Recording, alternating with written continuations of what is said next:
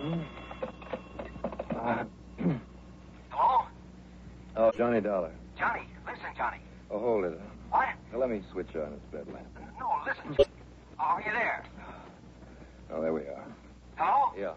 Listen, this is Terry Holmes, you know, Star Mutual Insurance. What, at this hour? Listen, will you? I'm at a party, or what was a party. I want you to come over here right away. Oh, thanks, Terry, but I just had one. No, no, you don't understand. I Johnny. understand that unless I get some sleep, I'm going to feel mighty lousy in the morning. Johnny, this is Well, business. it's 2 a.m. Yes, put on some clothes and get over here right away. Get over where? The Chadwick residence, Mr. and Mrs. Bruno Chadwick, out here on Weathersfield Avenue. You know, out a ways beyond Colt Park. Chadwick. Yes. That great big mansion, that. Yes, yes, that's the one. The big colonial job that sits back from the street about a quarter of a... Well, well, you know where it is, so come on. Well, who got murdered? Nobody, but the company will probably murder me if we have to pay off all the claims on this Well, one. now, what kind of claims? On what, Terry? On the biggest jewel robbery that has ever been pulled in this town. Happened just four, five, six minutes ago. Have you called the police? Yes, we've called the police. Now get out here, will you? Johnny. All right, Terry, all right. Right away.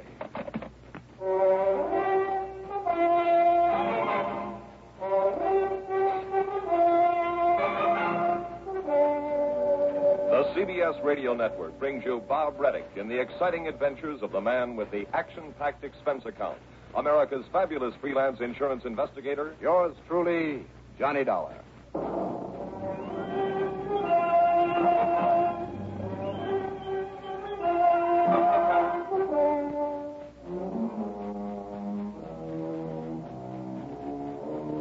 Expense account submitted by Special Investigator Johnny Dollar to the Star Mutual Insurance Company Home Office, Hartford, Connecticut. Following is an account of expenses incurred during my investigation of the touch up matter.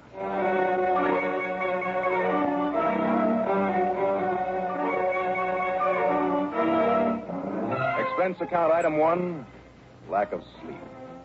I hauled myself out of bed, got dressed in a hurry, and then used my own car to drive to the Bruno Chadwick south of town just off Weathersfield Avenue. Mansion is right. The big old home is one of the local show places. Must have 35 or 40 rooms. It's just as good as the day it was built. Holmes let me in the front door. He led me across the marble floor of the entrance hall and then into a huge mahogany panel library. Oh, Okay, now sit down, Johnny, and let me tell you what's happened. All right. Only hadn't I better check in with the police? Who's in charge? Lieutenant Barney McQuaid, but now Now, listen. where are they? In the music room with the Chadwicks and all their guests.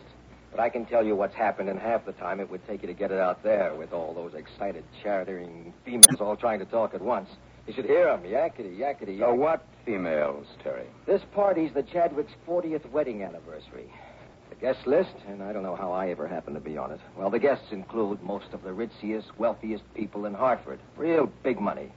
Mr. and Mrs. Lloyd Augustus Brownfield, for instance. Oh, the stock market millions? Yes, and the Fritz Melchiors, the Lawrence Comstocks, Kenneth Gordon Hodge, that old dowager Marianne Hooper, half a dozen more. Just think of money and you've got the whole list. Except for Mr. Thompson B. Thompson. Who's he? Who knows? He barged in early this evening, just about the time the festivities were getting underway.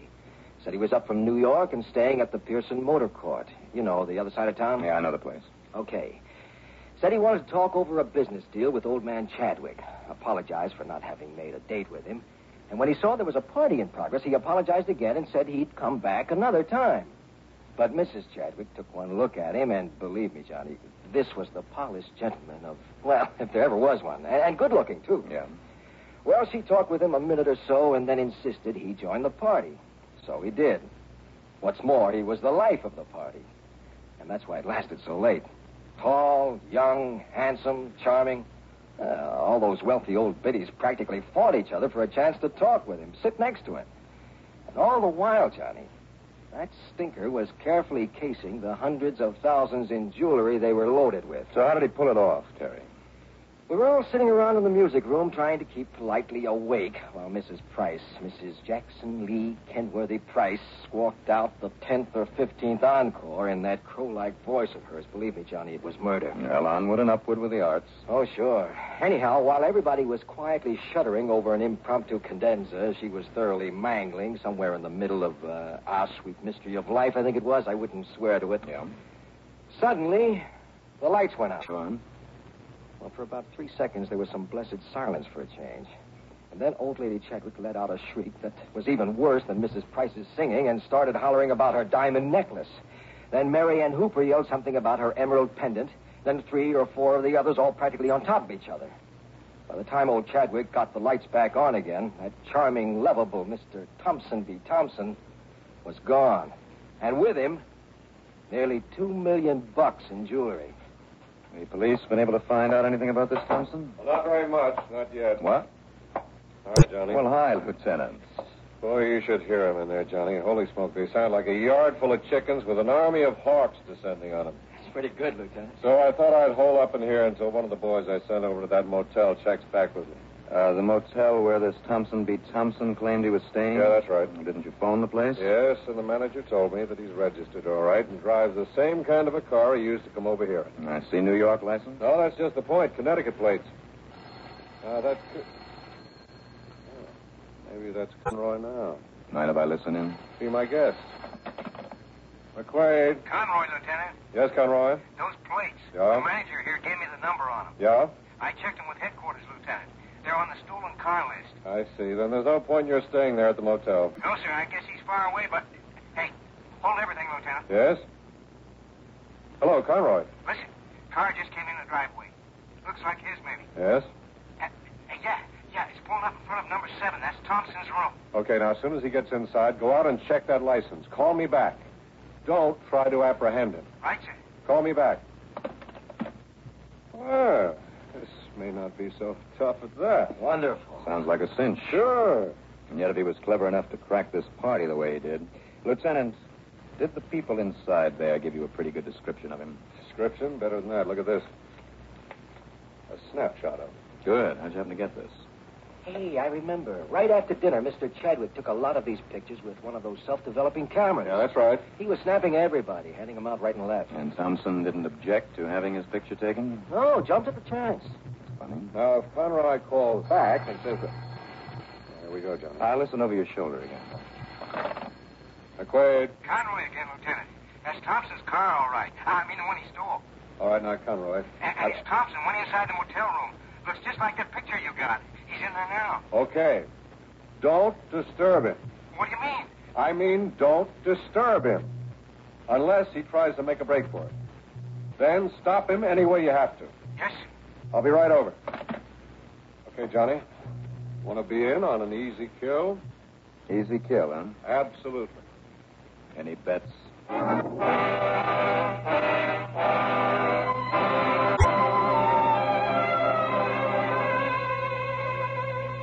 The lieutenant, one of his men, and I hopped into a prowl car and tore on over to the Pearson Motor Court, going into the driveway as quietly as possible, with the lights off. Conroy was there. He was waiting, and he led us over to in front of unit number seven. You're sure he's still in there, Conroy? Yes, sir. And see? There's a stolen car. Still there. Oh, hi, Chris. Hi. Look, Lieutenant, you can see him moving around inside. I mean, his shadow against the shade. Maybe packing up for a fast getaway. All right, now, I'll take the door. Conroy, you cover me on this side. Chris, you and Mr. Dollarkin. What am I talking about? Listen, Johnny, you have no business being in on this. If Thompson gets rough, if he's armed, So what? Go ahead, start pounding on the door. it'll be on your own responsibility. So I'm a very responsible guy. Now go ahead with him. Okay. I'll be careful. You too, Chris.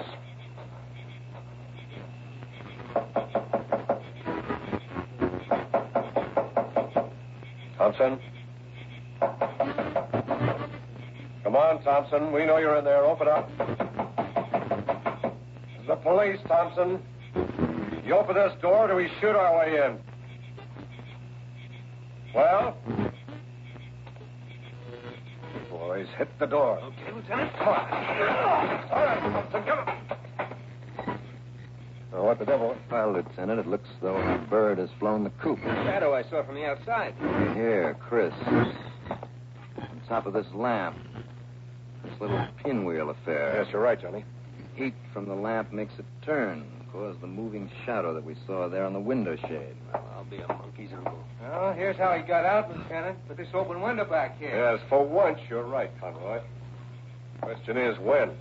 Well, now, what do you know? Maybe I better go out and keep an eye on his car, Lieutenant. Yeah, do that, Chris. Well, Conroy, thanks to your stupidity, Oh, now, Lieutenant. Okay, okay. I'll have to admit you couldn't watch both sides of this place at once. Anyhow, our friend Thompson is safely away with four necklaces, one emerald pendant. One bracelet, one brooch, Lieutenant. Yes, that's exactly what. Dollar. Johnny, where'd you get those? Lying here on the floor under the table. Anything missing? Three. Pendant. Did you know the emerald in this thing is worth nearly half a million, Johnny? I can believe it. And this. This. Oh, this son of a gun. It's all here. You know why, Lieutenant? Because he must have somehow found out that I was outside, keeping an eye on him. So what happens? He knows he can't get away with it, so he drops the loot and he makes a break. I hate to admit it, Conroy, but you're probably right. For once, your stupidity paid off. Oh, Lieutenant, what do you mean, my stupidity? Well, possibly what the lieutenant means is the way you parked your police car right there at the side of the driveway, Huh? where Thompson couldn't help but see it when he drove in here. Oh, oh, oh, well. What do Don't you bother think? with excuses, Conroy. There are none for a boner like that. Yes, sir. Well, shall we get this stuff back to the owners?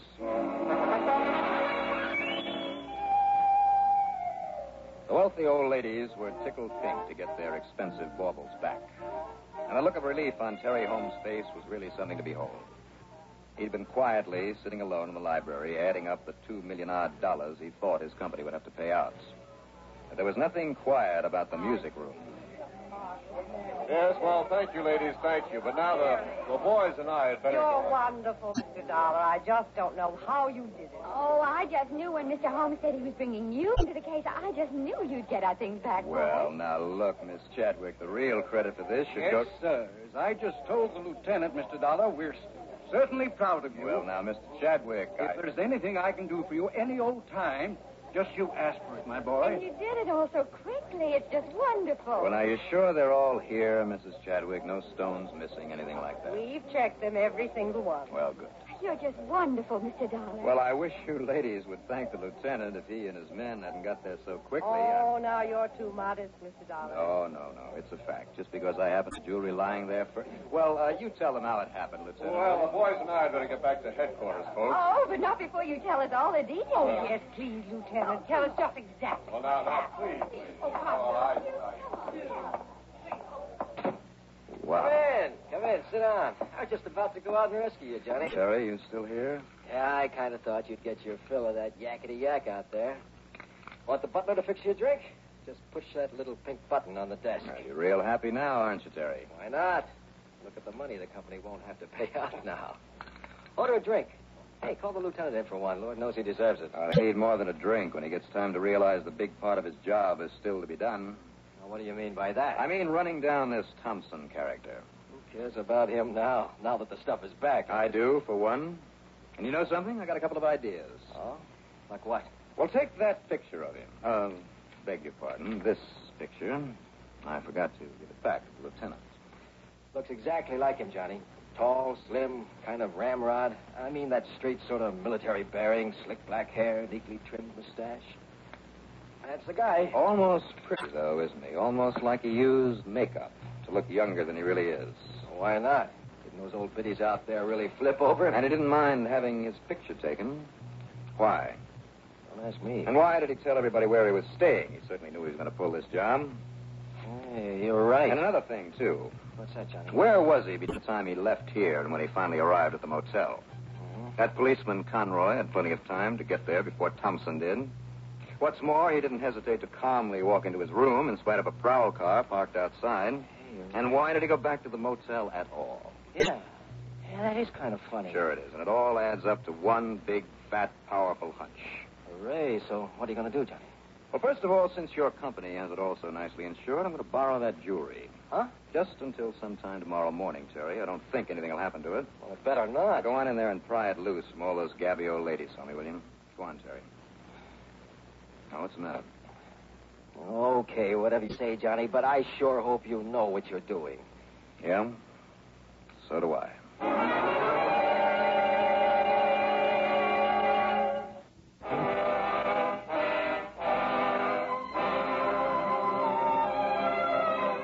At 9.30 the next morning, I dropped in at the small store of a jeweler by the name of Caldwell. His eyes almost bugged out of his head when I casually laid the pile of trinkets on the counter and asked for an appraisal. But when he put a loop in his eye and started to examine them really carefully, No, no, I can't believe it.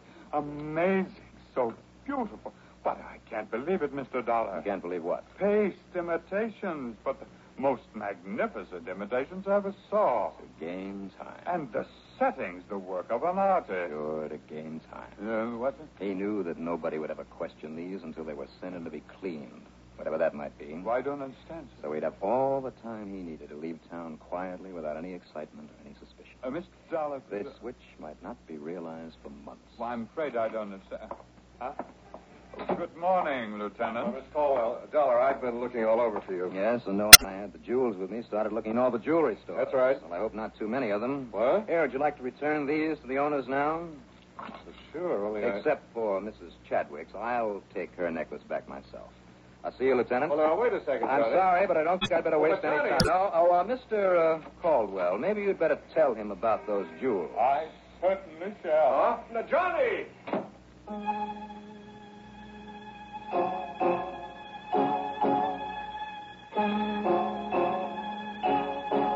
You know, from that moment on, things slipped so neat into place I could hardly believe it. First, of course, I returned the necklace to Mrs. Chadwick without telling her, not yet, that her stuff was only paste.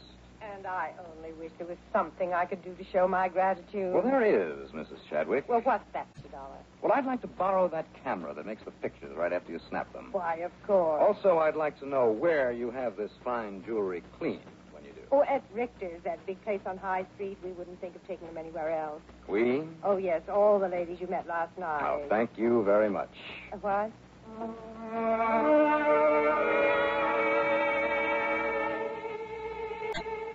At the big jewelry house on High Street, I showed my credentials to Mr. Richter himself and told him what it was all about. He was a bit shook up for a moment, and then he led me into a large, well lighted shop at the rear. Eighteen or twenty highly skilled craftsmen were bent over individual tables, covered with little lathes and grinding wheels and lots of equipment that I'd never seen before. They were creating, or cleaning and repairing, various pieces of fine jewelry, or drawing designs for pieces yet to be made. Richter told the men to pay no attention to me as I walked among them, taking pictures, supposedly for a magazine article. And finally, we stopped at the bench of a lean, rather bald man of middle age who was hunched over a vise where he was mounting a huge ruby in a ring. And uh, this is Ernest uh, with us, but one of our finest stone setters. Designs and makes all the mountings himself. Ernest? Uh, don't let us interrupt your work, Ernest. Oh, thank you, sir. Uh, we're going to miss you, though, when you leave for that job in uh, Philadelphia, is it? Y- Yes, sir. Uh, but I'll be here another week or so, Mr. Richter. Oh, yes, that's right, that's right. I think I'd like your pictures standing up, Ernest. Standing, sir? Yes, if you don't mind. Do you? Why, uh, no, of course not, sir. Uh, right next to Mr. Richter, please. And um, stand up straight, huh? Uh, I- I'm afraid that bending over my work all these years. Oh, come on, stand up straight, like this. Sir, I beg your pardon. Good, that'll do it. Uh, Mr. Richter, uh, might I ask what this is all about? Now we'll give this about a minute. I'm afraid I don't understand, Oh, sir. don't worry, Ernest, you will. Now, Mr. Richter, Yes? as soon as this picture develops, if one of your artists will do a little retouching for me. Why, of course, Mr. Dollar. What? Oh. Mr. Dollar, That's right, Johnny Dollar. the investigator. Yes. Retouching, you said? To put a sort of wig on this picture of your slick black hair and a trim little mustache, maybe a dark suit. I see. Now, I kind of think it'll match the other one, the one that Mr. Chadwick took of you at his party last night, don't you, Ernest? Or is it Thompson B. Thompson? Why, Ernest, what's the matter? You don't look well. Mr. Dollar knows why. Real clever, wasn't it, huh? Get all that priceless jewelry in here for cleaning and make those perfect copies, and then in your makeup and dark suit, you stole the real ones last night, left the phonies behind, and really threw the police off the track. Now, let's get this picture out of here so we can prove the disguise that you used. No, it uh, won't be necessary, Mr. Dollar. Oh? Oh, we picked them up in the apartment. and then took them along to police headquarters. It's funny. Lieutenant McQuade even forgot to bawl me out for having kept that first picture of Ernest. Expense account total? What expense account? But believe me, I want a nice fee on this one. Yours truly, Johnny Dollar.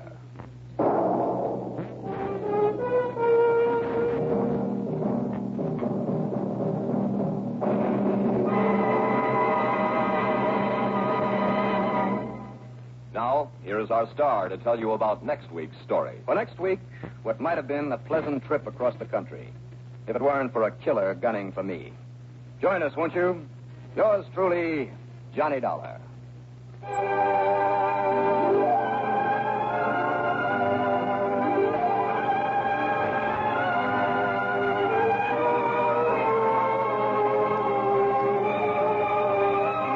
Yours truly, Johnny Dollar, starring Bob Reddick, is written by Jack Johnstone, produced and directed by Bruno Zerato Jr., musical supervision by Ethel Huber.